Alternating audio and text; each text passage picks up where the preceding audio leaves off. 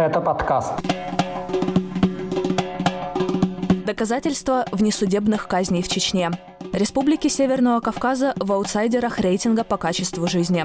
15 миллионов рублей компенсации за новость о ДТП в Грозном. Штраф муфтию Ингушетии за поддержку лидеров протеста. И осетинский лев в полуфинале престижного теннисного турнира.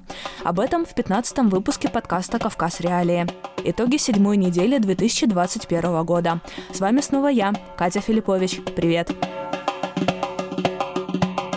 Главная тема этой недели – расследование новой газеты о внесудебных казнях в Чечне.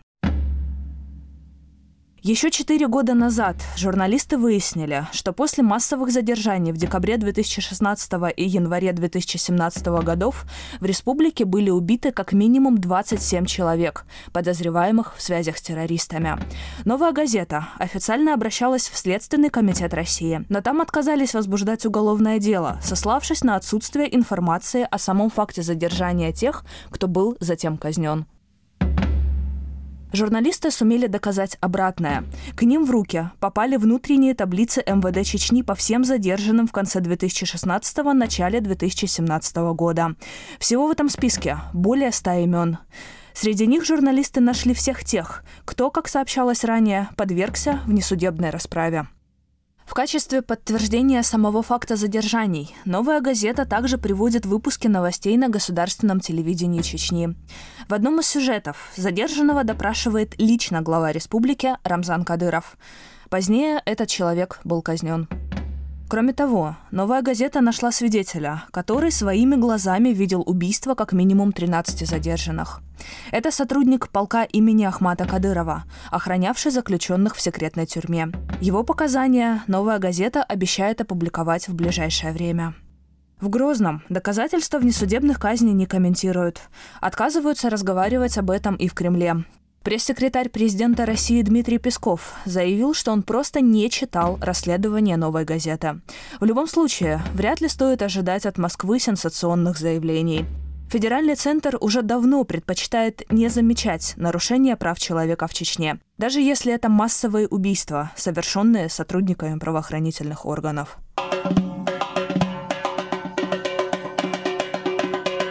С неэффективной политикой федерального центра связана и следующая новость. Все республики Северного Кавказа по итогам 2020 года оказались аутсайдерами рейтинга качества жизни. И это, что немаловажно, оценка государственного агентства РИА Новости. Рейтинг строился на основе 70 показателей по условиям жизни населения и ситуации в социальной сфере. Данные предоставляли Росстат, Минздрав, Минфин и Центральный банк. Нельзя сказать, что этим структурам свойственно очернять статистику по России, скорее наоборот. Но даже по их данным, Дагестан в рейтинге качества жизни занял 56 место, Северная Осетия – 70-е, Кабардино-Балкария – 77-е. Еще ниже Ингушетия и Карачаево-Черкесия, занявшие 78 и 83 места соответственно. Чечня в рейтинге за год потеряла три позиции и оказалась на 74 строчке.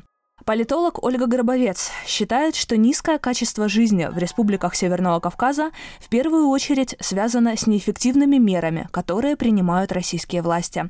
Деньги, которые дает федеральный центр, пока безрезультатно растворяются в регионах. Об этом Гробовец рассказала нашему подкасту. Федеральный курс, выбранный сейчас в отношении регионов СКФО, как показывает и рейтинг, и объективные социально-экономические показатели, оказался неверным. При всем при том, что субъекты получают значительную поддержку из Москвы различного характера, какого-либо прорыва мы до сих пор не наблюдаем.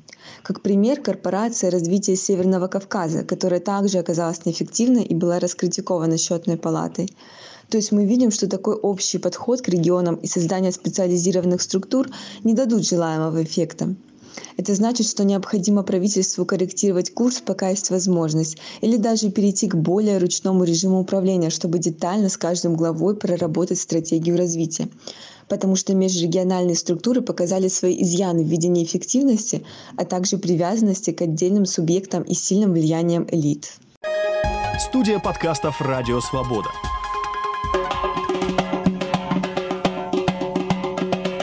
Герою следующей темы низкий уровень качества жизни не грозит. Суд в Чечне обязал уральское издание «Ура.ру» выплатить бывшему прокурору Урус-Мартановского района Чечни Мурату Залзаеву 15 миллионов рублей за публикацию о нем недостоверной информации. Это беспрецедентная сумма выплаты по таким делам. Публикация, ставшая предметом судебного разбирательства, была посвящена аварии, произошедшей в 2017 году. В Грозном столкнулись Toyota Camry, за рулем которой находился Залзаев, и Лада Приора. Водитель и пассажир Лады погибли на месте. Залзаев с черепно-мозговой травмой был доставлен в больницу. Ура.ру написала об этом новость под заголовком «В Чечне сотрудник прокуратуры погубил трех человек. Люди сгорели в машине заживо». Журналисты ссылались на телеграм-канал Мэш, а также сайт Russia Today, который приводил информацию управления МЧС по Чечне. Позднее следствие установило, что Залзаев в аварии не виновен. После прекращения уголовного дела бывший прокурор обратился в суд. Он потребовал признать опубликованные о нем сведения несоответствующими действительности.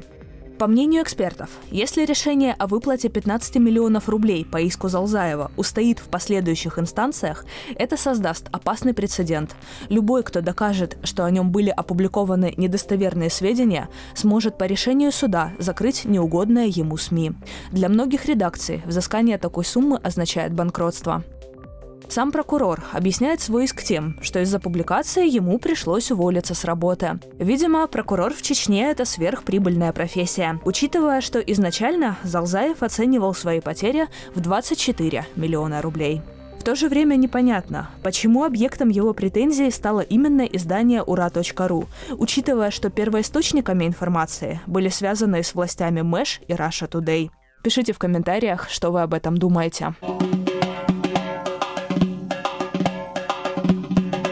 Следующая новость из Ингушетии. Там суд оштрафовал муфтия республики. Иса Хамхоев должен выплатить государству 10 тысяч рублей за то, что еще в ноябре прошлого года он провел заседание Совета Алимов, то есть исламских ученых.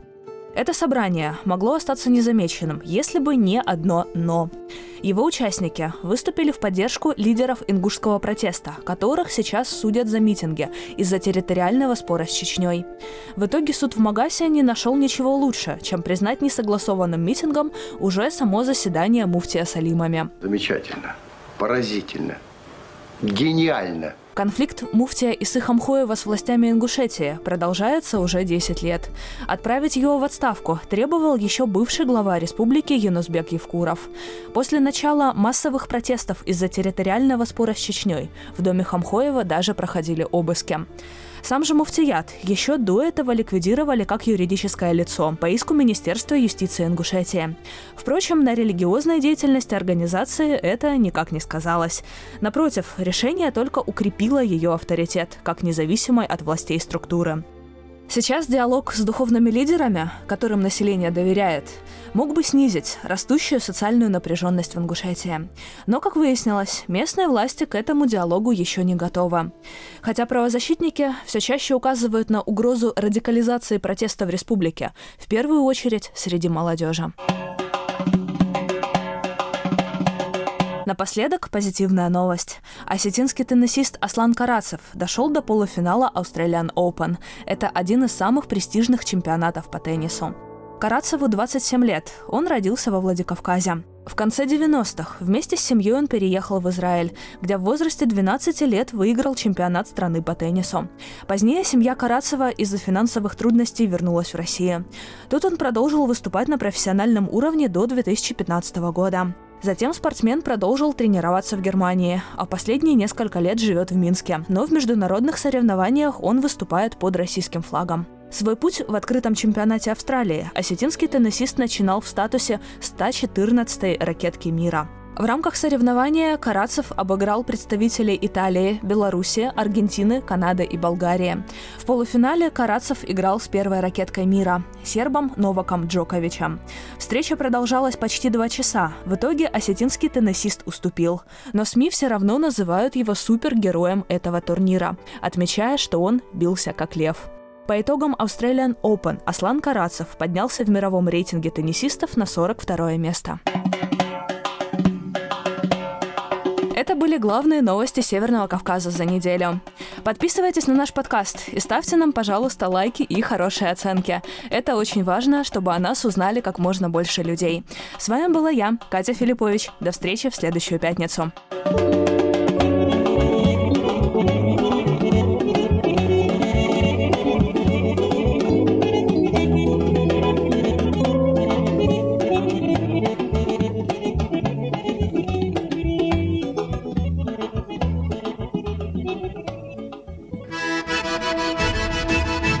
Салам алейкум, добрый день. У микрофона Маэльбек Вачигаев, и я представляю вам подкаст «Хроника Кавказа».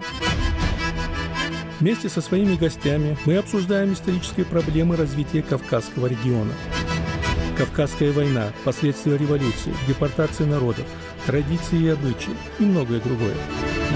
Слушайте подкаст «Хроника Кавказа» с Вачигаевым на любой удобной для вас аудиоплощадке.